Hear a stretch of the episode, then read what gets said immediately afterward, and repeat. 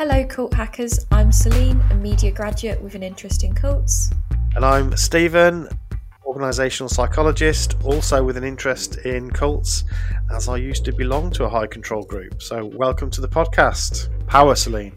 Power is the word that we're going to talk about today. Do you know what I'm doing? No. No? Oh, it's like just everyone, it's one of those fabled memes from the internet with, you know, when everyone was just taking the mick out of the Star Wars prequels. And there's just the guy with his little electric hands being like, power. Oh, I don't remember that. Do you know? Oh, they were some interesting movies. It's funny you should say Star Wars, because as I was preparing for this, the Star Wars came to my mind, funnily enough. Because when we think of power, obviously, you know, we think about film and media and sort of depictions of power and the abuse of power. Mm. When in the original or the first Star Trek, episode 4, doesn't make sense, we all know that. Star Wars, you'll get flogged for that. You said Trek. Star Wars. Oh, did I? Star Wars. I do apologise. Star Wars episode 4, A New Hope, is when they are moving from this kind of secular empire to this more kind of, I suppose, fundamentalist religious type situation with the Sith and everything. And they're basically getting rid of all these smaller bureaucracies. And one of the guys, this is the interesting thing about Star Wars in those early days, is they'd have conversations about accounting and bureaucracy, and they said, but how are we going to keep control without the bureaucracy? And it's kind of, it's interesting, and basically it was all going to be done by fear. That the way they were going to rule the empire was through fear, as opposed to a bureaucracy, which, anyway, that's what I thought about when I started to prepare this this podcast. So why are we talking about power? Might be a good question. I suggested it, but I think the more I see the way that high control groups work, the way the way that power is wielded, for me, is more and more important. And if we are cult hacking, which we are, that's what we're doing. We're trying to get under the skin of what cults are really all about. I think really understanding how power works within these groups is really important, because that will help us understand how they wield the control that they do. Yes. Desert to power. There's lots of just quotes about power. Lots of film quotes about power, yeah. So Desert Power, that's from Dune, isn't it, of course, which we're going to quote from later on.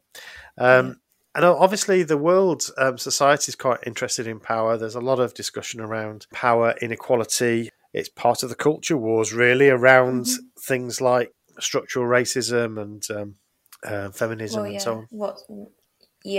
A lot of the structures of power that exist in our world have been created a long time ago and are now just there and existing. And unless you challenge them, they will continue to be there, exuding their power.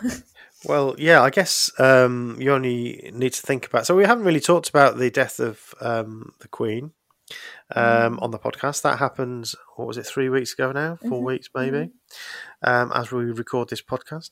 Yeah, we didn't really talk about it. It didn't seem that relevant to talk about on this particular podcast, although there are some interesting parallels around the way that that particular family works and feeling trapped within it and unable to do certain things. Some people have described the royal family as a kind of cult, I think if which you look is kind at of some interesting. Diana interviews, you'll be able to.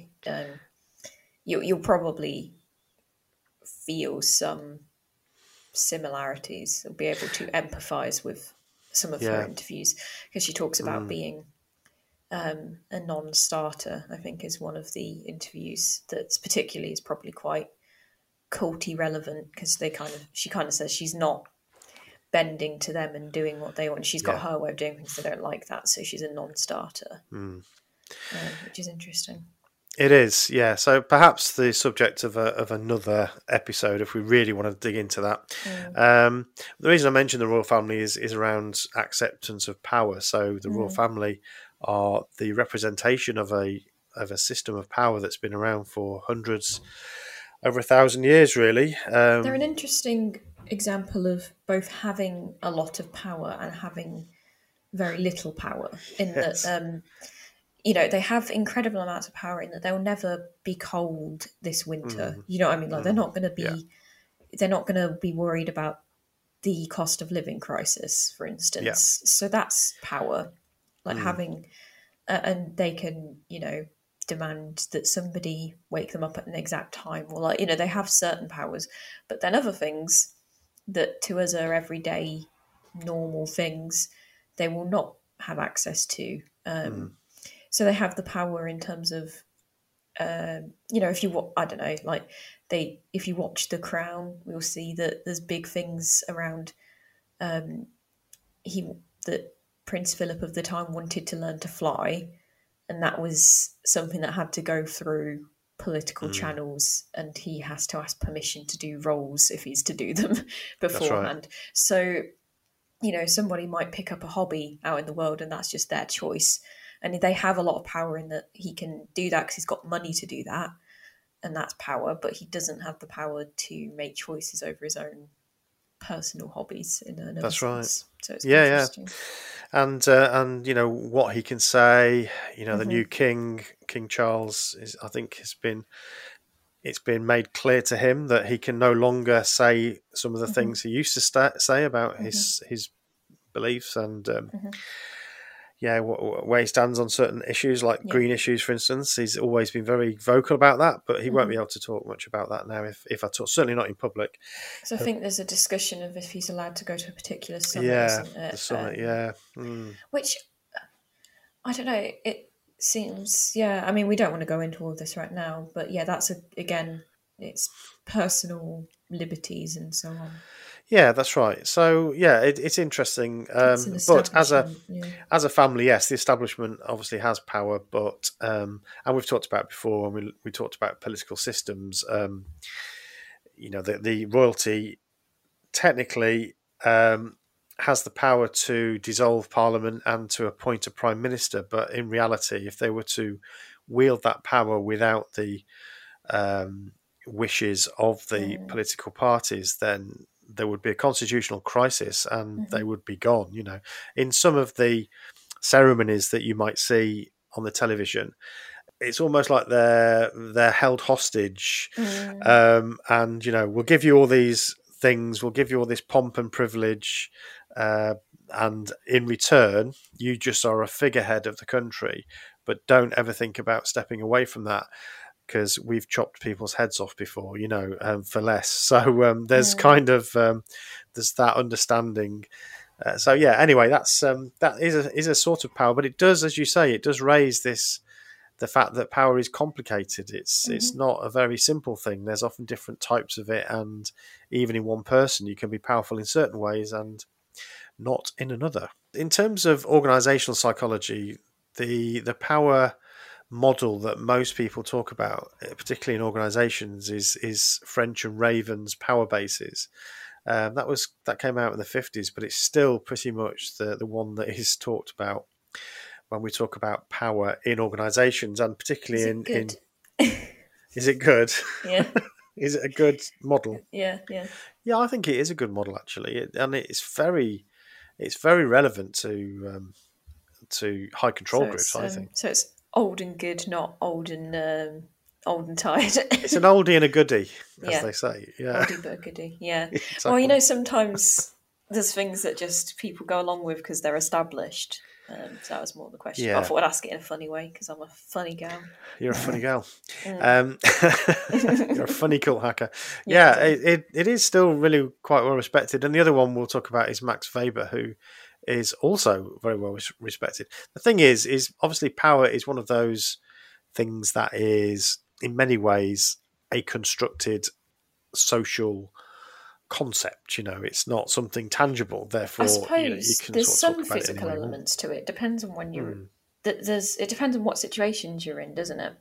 Because I would argue that when I'm out and about on the street at night, if I'm walking home from somewhere and it's dark, I feel like I had less power than like a male counterpart walking home late at night, or just in the dark. Like if it's just, you know, English winter and it's 7 o'clock and it's already dark, I feel like I have less power than somebody that's, you know, like a male walking down the street. So there's some tangible physical powers, but because of like men are typically stronger. Do you see what I mean? So like if I was in trouble, I feel like I'd have less power. Yeah. That's because of your probably accurate perception.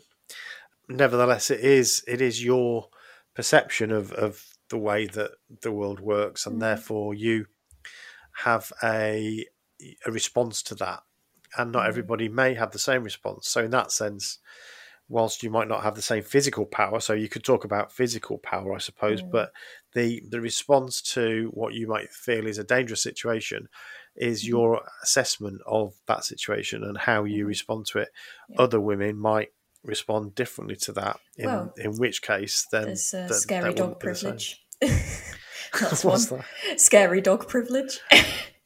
Where you get a big scary dog that you can walk around at night with. Right. That's that's how you insert some power.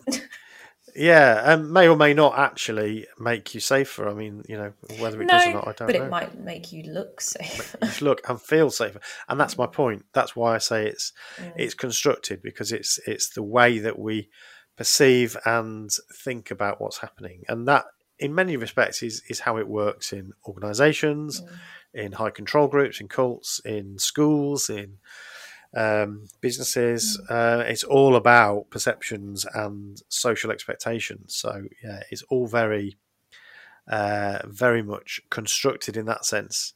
Shall I just go through these bases of power according to French and Raven, and then we can apply those to cults and high control groups? We want to hack into the way that these groups wield power, and I should say abuse power as well, because I think that's really where we're concerned, isn't it? Is how groups might abuse their power. So French and Raven came up with 5 bases of power, and then a 6th one, which is really interesting, came along a bit later. So there's legitimate power, there's reward power, there's expert power, referent power, coercive power, and informational power was the one that came along and 6 years later. Now we'd probably talk about financial. Did you say financial actually? Sorry. No. No, I think we'd now, if we were doing a study like this, we would add financial power.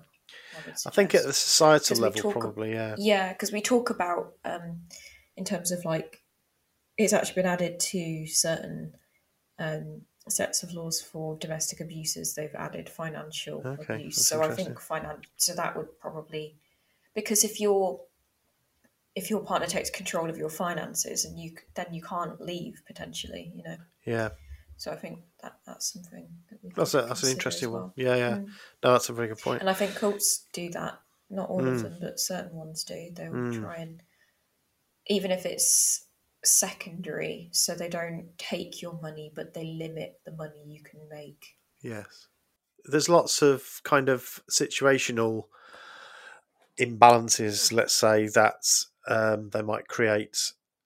Let's look at these French and Raven ones first, and then we can expand on it, can't we? So let's start from the first one, legitimate power. So this comes from the belief that the person that you're talking about has the right to, or authority to, hold that power. So the easiest way to think about it is in the workplace. You know, if you're working in an office or a factory or something, there's normally a manager or a team leader or some supervisor or something, and by the organization giving them that title, they give them the authority to give requests or commands, if you like, or ask things to be done, make decisions about what's done, when it's done, who does it, to what standard, all those sorts of things. So, and we generally accept that as members of the workforce. We kind of accept that that's the way that it works. It's legitimate in the eyes of the people that accept that authority, if you like. Mm-hmm. So we see it as legitimate. We operate that, yeah, okay, that person's the manager, so it's their choice.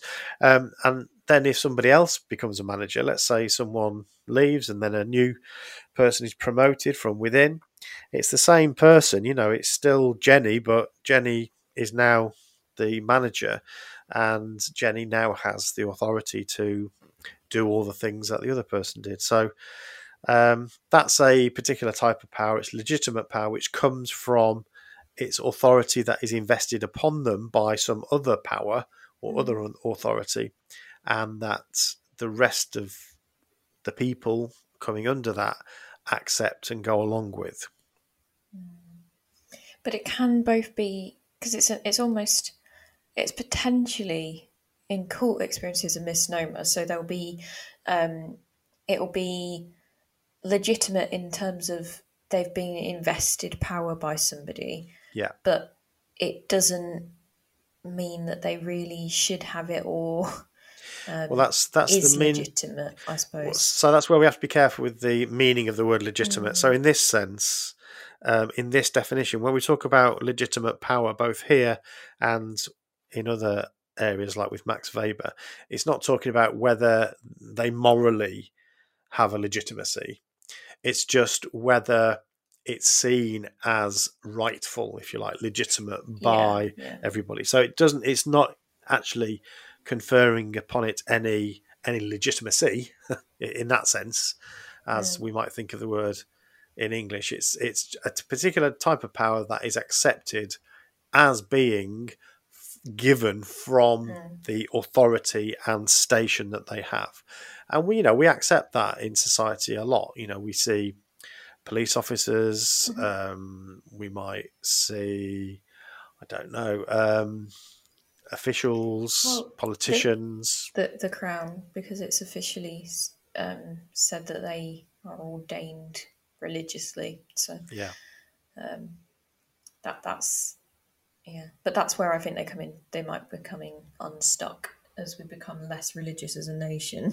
In the past, it was the right of kings, wasn't it? The divine right of kings. So legitimacy actually stemmed from the fact that they were seen to be ordained by God. This was God that had conferred upon them. Yeah, that's what I'm saying. So I think as we become less religious as a nation, that will become, because it's still that they still are considered, it's the divine right of kings, because it's their coronation is held in the church, remember? So it's a religious experience.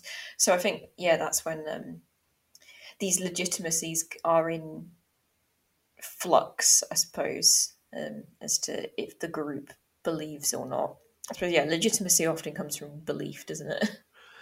Absolutely. It's all about whether you believe that they are legitimate or not in many respects, and that's because your manager, just because they are your manager, doesn't always mean that you treat them with legitimate power. There's somebody, for instance, a friend was talking about previous work and stuff that they were at, and they were like, so many people that they just didn't like. It didn't matter what they were saying because they couldn't fire them. So like, what are you going to do? Fire me? And I was like, I can't imagine being at that point. But they were like, well, you get to that point when you don't, I guess, believe the legitimacy of the power. That's a point that is made in this model, is that it only works so long as people accept it. Mm. It is purely at the mercy, really, of the followers. Mm-hmm. To accept it. Yeah. So that's why all power is to be good.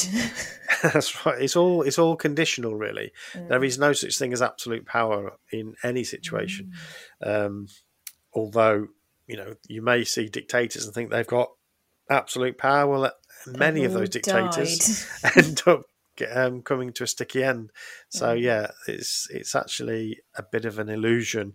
And so your power is only as strong as the amount of people and the depth to which they accept it, I suppose.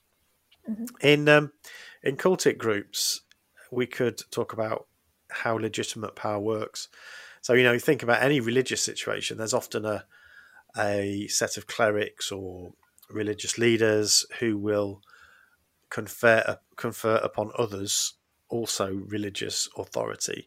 So, you know, the bishops will ordain the priests and so on. So that's the way it kind of works, and you have this hierarchy of legitimate power. So yeah, legitimate power is often hierarchical.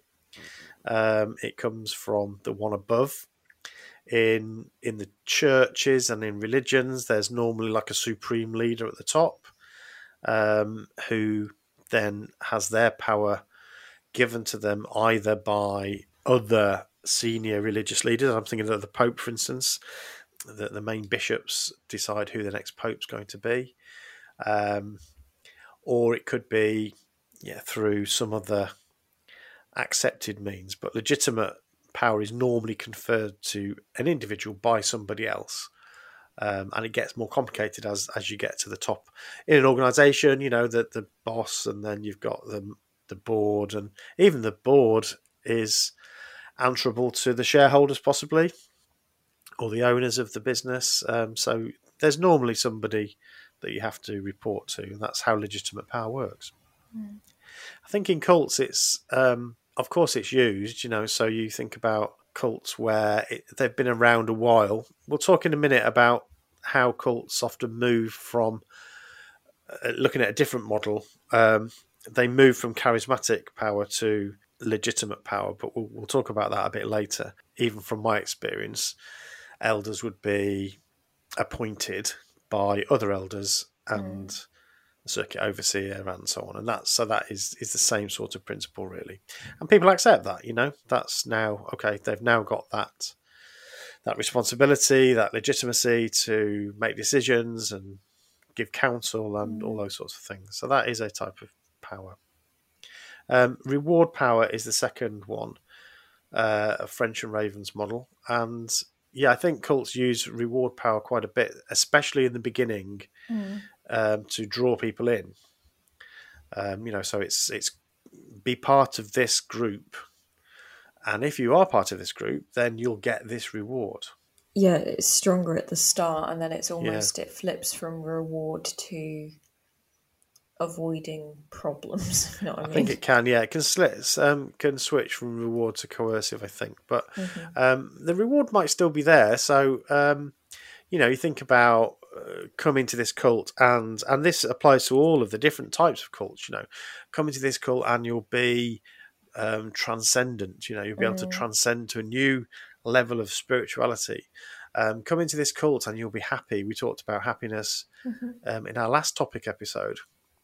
So that's a reward, isn't it? Why would you not want eternal happiness?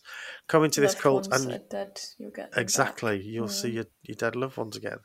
Pet the tigers. Pet the tigers. Exactly. Yeah, sounds great. Live forever in paradise on earth. Go to heaven and meet Jesus. Yeah, I mentioned last week or on the last one about having your own planet was a belief that the Mormons have. I did a bit of research afterwards, and there's some controversy over that. They deny that is quite as stark as maybe it's put in the Book of Mormon musical. But I haven't dug much further into that, so I just wanted to kind of put the record straight on that one. It's a bit contested, that. But yeah, there's certainly rewards that are promised. You know, commercial... we've talked about commercial cults, and you know, make money this way, become a success, multi-level marketing cults, things like that. Of course, that, you know, do this and do that and you'll be rewarded, and you'll also have lots of friends if you become a member of this group, you know. So it's all about that's held over them then as a way to, you know, as that carrot that is there to keep chasing it. The next one is expert knowledge, which is based upon the person's perceived levels of skills and knowledge and ability. And that kind of speaks for itself, I think. But what's interesting is that in a lot of organisations, that gives power to, often to people who have no seniority. So you think about a hierarchical organisation like any sort of business. There's lots of legitimate power there. You've got managers and team leaders and all that sort of stuff. But often one of the really powerful persons there, or people there, is the the expert, you know, the person that's been there a long time or that has some particular expertise in an area. They can wield quite a lot of power because they are the ones that have that knowledge, that have that ability to do something. So whilst they don't have any formal power, they have the expert power that people defer to them on. Even the manager may well defer to them on those sorts of things. And I think that one's really lacking in cults, apart from the leader. So your rank and file member of a cult is often told they're rubbish, sinful, unable to do something without the cult, without the leader. And depending on the type of organisation, expertise isn't really conferred upon people lower down the echelons of the group, you know. Even those that might be given responsibilities, you know, think about my own group, my ex-group, Jehovah's Witnesses. Whilst within the congregation, you might have looked to the elders as certain types of expertise. They would always be told to be careful of thinking too much of themselves. And their interpretation of the scriptures was irrelevant. It wasn't about anybody else's interpretation of the Bible. All the expertise came through the governing body or the faithful discreet slave or whichever, you know, way you wanted to talk about them. And so the power of the expert was very much wrapped up in the leadership. And I think that's the case with most cults. Yeah. You don't want your rank and file to be knowledgeable or experts, certainly not in anything to do that's related to the cult and its purpose. You want them to be obedient, to listen to what the leader's got to say, and to just do what they're told. If you're enjoying the podcast, you can support it by becoming a patron. You can support the podcast for just £1 or $1.50 and receive a variety of Patreon benefits as a thank you. Don't forget to share the podcast, follow, like, subscribe and rate the podcast on the podcast app you're using. A review is particularly helpful as it gets us recognised by new listeners. And finally, if you'd like to reach out to us and tell us about some cult hacking you've been involved in, or you just want to say hi, you can do so by going to culthackers.com and using the contact form. We love hearing from our cult hackers. Thank you for listening, and now back to the podcast. I think there's a lot of workplaces that are like that as well, to be honest. Probably, yeah. I'm sure that is true. I think there's a... Because I think experts below you feels threatening. I think there's a lot of people at the above level that find the idea of someone below them being an expert or giving expertise as being concerning because they feel like it undermines their power. Yeah. And it doesn't have to. I feel like there's this like desire for like there has to be one power and there can't be like, as you know, we're talking about these different kinds of power, but they don't like the idea of there being different kinds of power and they don't want their kind of underlings to have any. Well, yeah, as you know, I train managers and they certainly don't get that message from me. So in the training courses, I think that most people deliver in management development, we would try to discourage that view. You know, actually, as a manager, it doesn't make you all-knowing and all-powerful. Actually, what you need to do is use your resources, which will include the expertise of the people that report into you. So, yeah, if you're seeing leaders and managers do that, then it probably means they're actually quite inexperienced and have probably never had any proper training in how to be a manager or a leader, which is very, very common in business. If you think about it, is a bit odd. They have a job that they do and then they're made into a manager, which is essentially a different job, but they receive often no training for that different job at all. They're just expected to do it because they knew how to do the other job. So that's kind of the reason why I think people need to be trained. If you think about religious situations or cultic situations even, that's often the case in those situations too. So they won't receive any formal training about how to manage and lead people in any sort of secular way. If you think about what the Bible says about leadership and management, it doesn't really talk much about that in any sort of secular sense. The lessons you get from the Bible about leading and managing, I mean, you could draw some lessons, I suppose, from Moses and people like that. But it's so far removed from the way that modern groups work. It seems like, you know, that's completely irrelevant. So yeah, they're completely ill-equipped. And I've said this before, cults and high control groups, organizations are very, very badly equipped to handle the sorts of difficult situations that they may find themselves in. They put themselves in positions of power and authority over their congregations without the required skills in the areas that they would need if they were going to do that properly. And of course, they would disagree with that very, very strongly, because they have some what they would call education, but it's not in the appropriate areas that they would need in order to do that job properly, in my view. Right, what's our next one? Yeah, our next one is referent power.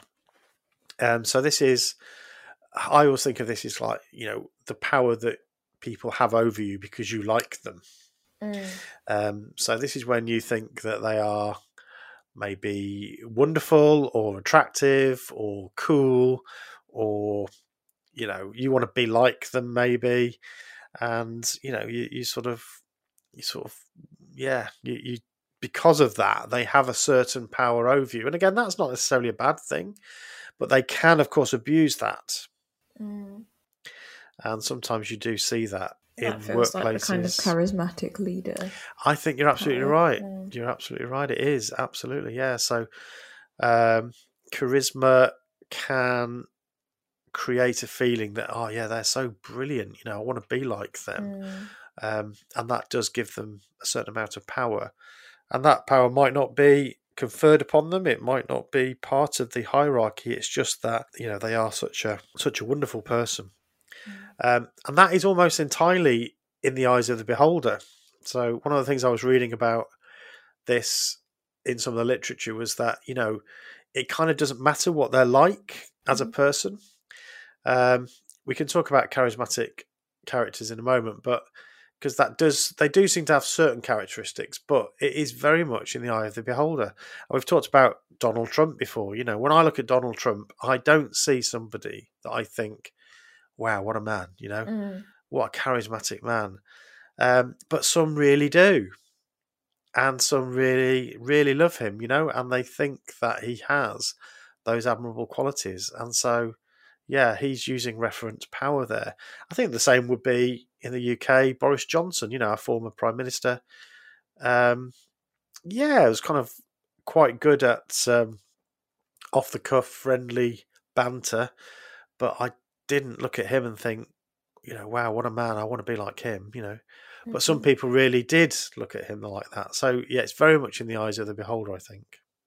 Yeah, it depends what appeals to you, doesn't it? Yeah. You know, what you think, what you value, what you think is worthwhile. Yeah, definitely. So in cults, I think that often is the leader that has that power. So the leader will probably start off, or may well start off with that, this charismatic authority, charismatic quality, and that's how they get people to follow them.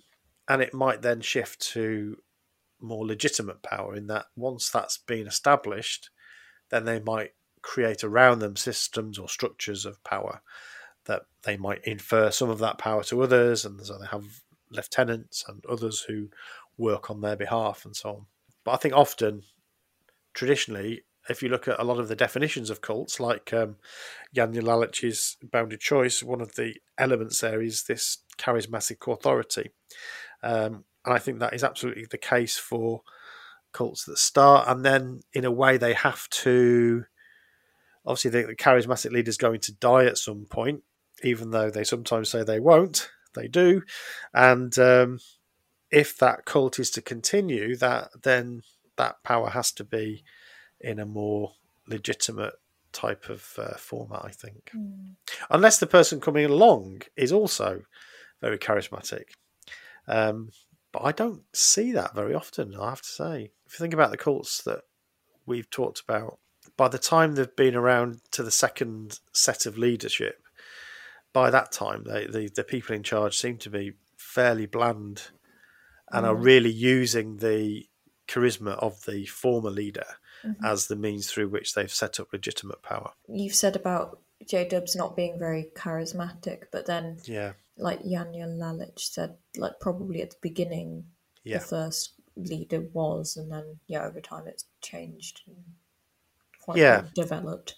That's right. I don't know much about what, I don't think, because it was before the days of video and, or, easily accessible video. We haven't got much to go on with Charles Taze Russell, but, I think he seems to have been quite charismatic. But it is a person that was known, do you know what I mean? That's right. Yeah.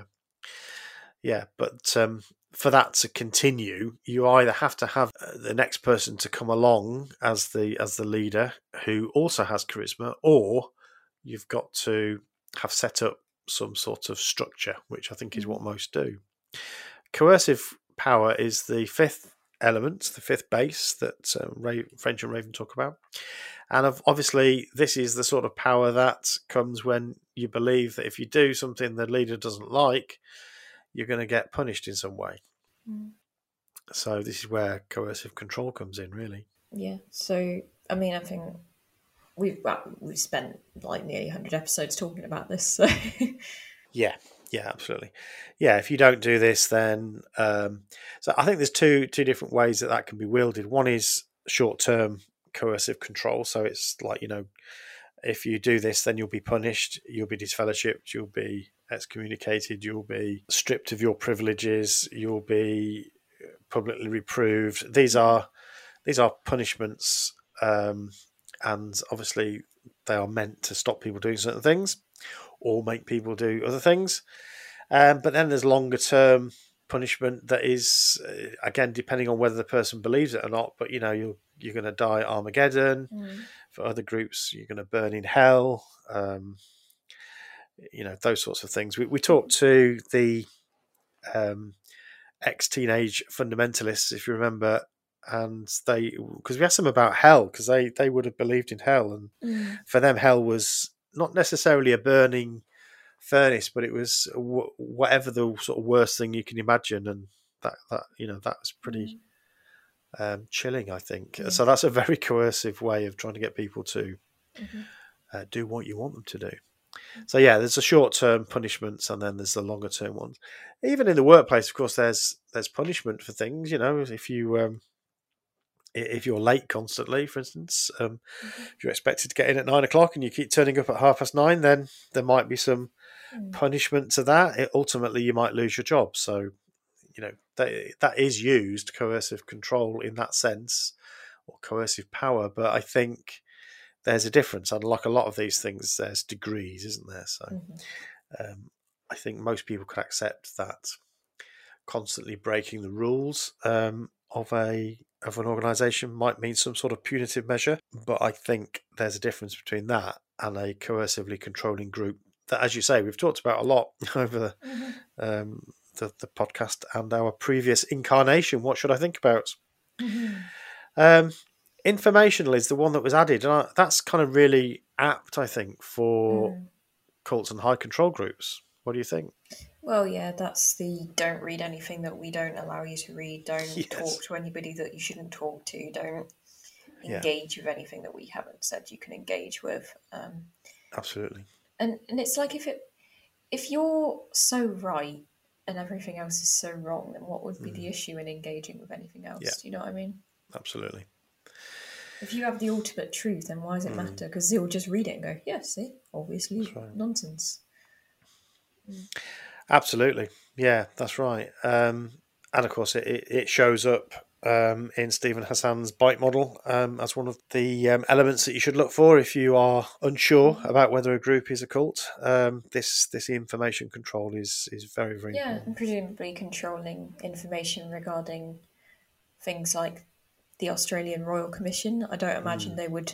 I imagine that if anything was mentioned about it, it would be don't look into it. Oh, absolutely. It would be they're going after us and it's awful. Don't engage with it. Yeah, that's right. Yeah, it's so frustrating. It means that you can't talk to people about the actual, thing that you need to talk about in order to explain what you're doing, why you're doing it, and so on. And it is of course frustrating, but that is the power that they wield. The other type of information control in a cult is also the other side of that telescope, really, is where the organization might get information about you as an individual. So in Scientology, for instance, when they're doing the audits, they're recording those audits, and part of that will be, you know, talking about their deepest, darkest feelings and emotions, and maybe even things they've done. So they then have this bank of recordings about you. Because there was someone that returned, wasn't there? And people were like, "What information have they got on this guy? Because he's so against it, but he's back." So he's back now. Yeah. Erica Bornman as well talked about in Kwasi Zabantu the fact that you had to confess everything to the leader there, and again, then of course I don't think they had it recorded. They weren't quite as sophisticated as that, but they would know it. They'd know what you said. They'd know, and given that the rest of the group knows that you tell the truth in those things, they'd know it was true. That's right. You know. So even your thoughts about things, you know, like I was attracted to this person, or I thought a bad word, you know, those sorts of things would be coming out. Yeah, and that would give the religious leaders power over you. And as a child, you know, Erica's book, Mission of Malice, goes into that in quite detail. And yeah, it's absolutely horrific, really, that abuse of that power that they set up a system of power and then they abuse it. Yeah, which is obviously what a lot of these coercive groups do. That's what they love to do. Indeed. So that's French and Raven. Weber, Max Weber, very well known for his work on leadership and charismatic leadership in particular. He talked about power, but he felt that was quite a wishy-washy word. So he preferred domination and authority as ways to talk a bit more specifically about things. There's three here that I wanted to just talk about. I've taken this information from a really kind of handy little, well, it looks like it's a bit of coursework actually for some sort of degree from the University of Regina. Don't know anything about this university, but I think it's from Canada. It's kind of a good little document. I'll put a link to it. You can access it. So the three here that I thought were quite interesting, sort of similar to French and Raven, but we've got traditional authority, we've got charismatic authority, and we've got legal or rational authority. So this is a bit more macro, I think. This is more a slightly higher level, of societal level, really, but I think it does apply. So traditional authority is obviously the sorts of authority that might have been around for hundreds or thousands of years. So the royal family would be a good example of that, I guess, or royalty as a concept. But the patriarchism is seen as probably the most dominant and oldest form of traditional authority. The idea that, you know, it's always been this way, you know, the man is the head of the house and will make the rules and so on. This has been for, certainly in Europe and North America, a sort of traditional way of doing things. And it hadn't been challenged. And so people just accept that that was the way you did it. And I think the other thing then from that stems a lot of the other types of power that come from that. So if you think about religious systems, they essentially borrow that patriarchal setup, don't they? You know, in the Bible, it's all the patriarchies, the leaders of the house are always men, and they have people that work for them. They just use it to bend for what they want. So they want to continue patriarchy, so they use religious scripture to like say, well, see, it's all fine and good actually. Taking over lands, I'm like, well, it's God-given right, so it's fine. Or why do you have slaves? And it's like, well, the Bible says it's fine, you know. Even, you know, they'll pull things out of it to allow themselves to do what they want to, basically. Well, yeah, and you know, there's always an element of power because they say it's from God now. Do you know what I mean? Like, it's an element of It's always an element of interpreting it in a way that obviously is in your favour. But I think it's hard to look at the Bible and not see that. You know what I mean? You can argue, and we've talked about this before, when people, more progressive Christians, for instance, will argue that the Bible isn't misogynistic and it isn't anti-homosexual and so on. But I think it's really hard. You have to work quite hard to argue that the Bible isn't misogynistic, for instance, isn't patriarchal. And so to take that lesson away from it, if we just take that one as an example, feels like actually it doesn't feel like it's a completely way off thing to do. It's not like they've cherry picked it. That is what the Bible actually was saying, certainly in the Old Testament. And I would argue the New Testament too. So, these systems of power then come often from religious teachings. The other one I was going to mention was the nation of Iran. There's a really interesting podcast that I recommend. I did put it up on our Twitter. I think it's a Guardian podcast, or it might be the Times actually. It was the Times podcast, but it goes into quite some detail about what happened in Iran. Women are standing up to this power that the authorities have had around determining how they are to dress and what they are to wear, and they're standing up against that power, which I think is just so heroic. And we're probably not talking about it enough. Actually, we need to recognise this for what it is, which is a striking against this traditional religious authority. But go back to the 1970s, and Iran actually, didn't have any of these rules. It had a tradition of freedom, and certainly in the cities, women could wear what they wanted. They didn't have to wear a hijab. They could wear skirts, and they didn't have any of the restrictions. And then because of a coup, which again, we can go into the history of that. There was lots of abuses of power from the old regime, backed up by lots of the other traditional powers like Great Britain, for instance. The rebellion was created by left-wing academics and revolutionaries, but they realised that they needed the sort of masses of the people, and so they got the clerics involved, the religious leaders, the Islamic clerics. And before they knew it, the clerics had kind of taken over the whole thing and created an Islamic state. But all the rules on how women should dress and what they should do and how they should cover their hair. And, one of the women being interviewed was saying that she was stopped by the police because she was a single woman in a car with three other men. She just happened to be in a car with three men, and they accused her of being a prostitute and having sex with all of those men. And she said it's absolutely ridiculous, but it's quite serious. You can end up being flogged or put in prison. But all of this is based upon religious, traditional authority to make decisions about others. So I think that is kind of really important to remember. And that's how cults operate. They often take traditional authority and they bend it to their needs and what they want to achieve through it. It's just so sad, isn't it? It's just I don't know what to say. Yeah, they're incredibly brave people, and I hope that this results in change, and that it's not just. I hope it's not just painful, but it's going somewhere positive.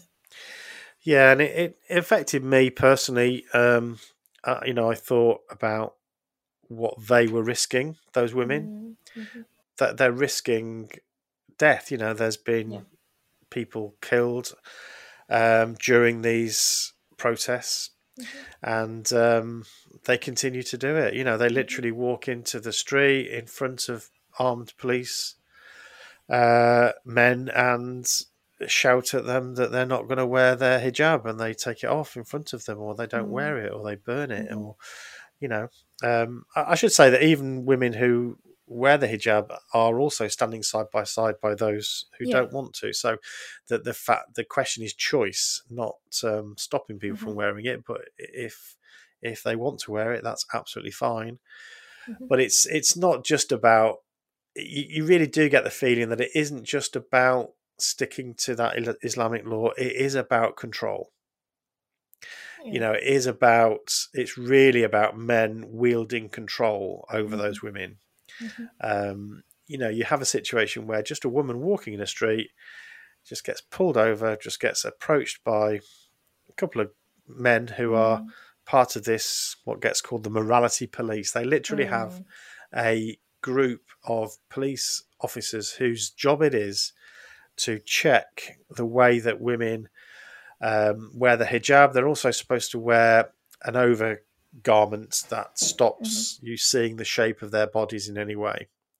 And that's another reason why you might get pulled over, if your overgarment is a bit too, if it's touching your body so that they can see the curves of your body, then that's considered to be against the law, and you're pulled over, and you're, you know, and then it depends on how they're going to behave with you. And I think about these women that, you know, they've put up with that for so long, and they've completely had enough of it. And I'd like to say as well, though, it's not just an Iranian problem, in that it's not just, oh, this is just happening there and it would never happen here. I think it's important to remember that, because I think it is, again, like you said, it's not necessarily about the religious thing. It's about the power, and some people enjoying wielding that power.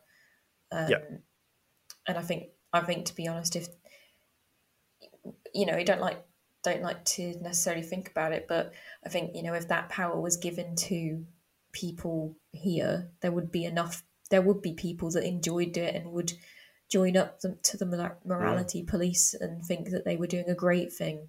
Absolutely. So that's why it's important to not just, I guess, pretend it's not happening and say, well, that's just it's just a Muslim problem, or it's just a... Completely agree. It's just a, quote unquote, it's just a, you know, it's just a problem for people that don't look like us. Do you know what I mean? And it's not. It's, there was lots of people that enjoy telling women how the dress code works and that you shouldn't be wearing spaghetti straps. And did you flirt with him? Were you wearing something that was inappropriate, so you were asking for it? And it's the extreme of that. And I think... You know, it could be that extreme here if that power was being given out. And you've got to we've got to support people that are going through that right now, and b, remember that it could easily be us. And power is, you know, our power is now being considered equal as genders is not something that just stays because it's written in stone. We have to keep that by keeping on top of it. And that's why stuff like in America, when the abortion rights are taken away, it's scary because there's fear of getting closer and closer to that line. Absolutely. And I feel like it, I don't want to equate what currently people might be going through in lands like the UK with what those brave women are doing in Iran. But, you know, there are powers that try to stop you saying what you feel and being who you want to be and talking about what you think. And it's easy to just accept that, you know, they have that power, or just kowtow to that power. So for me, I found that quite inspiring personally, that, do you know what, I'm going to talk about what I want to talk about, because you're not going to stop me from saying what I believe and what I think. And I looked at those women and I thought, you know, they are risking their lives, some of whom, as I said, might actually want to wear a hijab, but they're still risking their lives. There's men in there as well who are risking their lives protesting against this abuse of power that their governments had over them. And then I think about myself and I think, well, if they can do that, you know, I can talk about how I feel on a podcast. So that kind of had resonance with me personally. But you're absolutely right in terms of it can happen anywhere. You know, you look at photographs of Iran in the 1970s and it looks like London. Yeah. So this was not a long history, although the woman in the podcast, whom I forgot the name of, I meant to look it up before I talked, but she did say that if you happen to live in a secular sort of family, then life was great up until the revolution. But if you lived in a religious household, a very religious household, then you were pretty much invisible. And again, you basically had to do what your father said. And so it was always there, but it's this religious traditional authority that was then foisted upon a whole society, a whole country. Yeah, and I think it's absolutely right to be aware that that could happen anywhere. It could happen in the UK. It could certainly happen in the US in certain places, because we are seeing a descent into authoritarian sorts of belief systems in a lot of countries around the world. I think countries where you might not expect that to be the case. Mm. Charismatic authority is another one that Weber talks about, which we've talked about a lot. So I think we can probably skip past that. The other one is the legal or rational authority. And that's the one that I think I wanted to talk about that briefly, because in society, that is the one that we accept because we rationally think, you know, for society to work, we have to have rules. We have to agree on. In a democracy, we decide to some degree who's going to be in power, and there's structures and bureaucracies that go along with that. There's the legal systems, professions, and so on. And that's these institutions that we kind of accept. And again, this feels like recently there's a lot of pushing against a lot of these institutions, partly because of suspicion and sometimes legitimate concerns and abuses, even in those situations, in that power. But I think we need those systems. Otherwise, we would have an anarchic situation, and I personally don't think that's. I think then you'd get a more feudal system of power, which in itself is not a system that I'd want to live by. So, yeah, legal or rational authority seems to me to be the one that. So long as there's checks and balances against their power, that can actually help to make society run. Mm. But obviously, as soon as anything gets absolute, then it becomes a problem. There's a couple of quotes you found before we started this podcast, Celine. Yeah. We've got Hannah Arendt's quote, or like her book's title, which was The Banality of Evil. So the reason it comes to my mind is because... when we're talking about the abuse of power, then an evil and autocracies comes up a lot with the abuse of power and so on. And obviously she's talking about the ultimate autocracy. Was this that Nazi regime that she was persecuted under? Yeah, because obviously she's a Jewish person. And her book was actually quite contentious at the time because I think people wanted to believe in the true evil of everyone that was involved in that, not just, I think, the person making the calls, but the people that were making the decisions on the smaller scale of, you know, not the smaller scale, but as in like making the active choices to do these things, right? And I think she's come to the point of that it wasn't people being truly evil and enjoying it. It was basically people doing their jobs and doing what they thought. Yeah, this is the right thing to do, I guess. And I think you get a lot of that in terms of the way that cults operate. Yeah. I think, because I don't think people, it'd be so much easier to believe that they're just bad. And I think I try and help myself. I'll be like, they just never cared about me. And, you know, they obviously don't, they're horrible people really. Because that's the only reason they'd do anything like this. Do you know what I mean? But it's not that simple. Yeah, that's right. I mean, the Nazis, they would do unspeakable horrors and then go home, tuck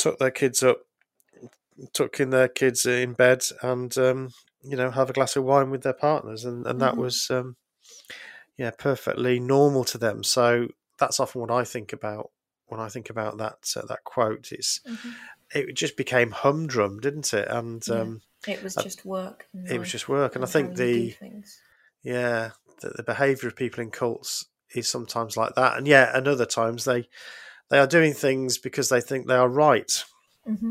And so we kind of have to understand how awful it is. It's the right thing to do. Exactly. Yeah, so there was that one. But then there's also an interesting quote from Dune. So we love to get our media in there. So an interesting one. All governments suffer a recurring problem.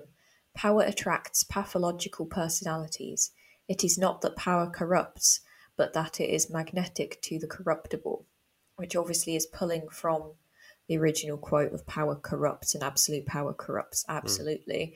And then that's pulling that, saying that it does, but because it's the people that want power are the ones that will be it's attractive to the wrong sorts of people. And I guess that's why we also get that trope in movies and media that is the best king is the one that doesn't want to be the king. How many times have you watched it? Yes, absolutely. And they always say you'll be a good king because you don't want to be king. That's right.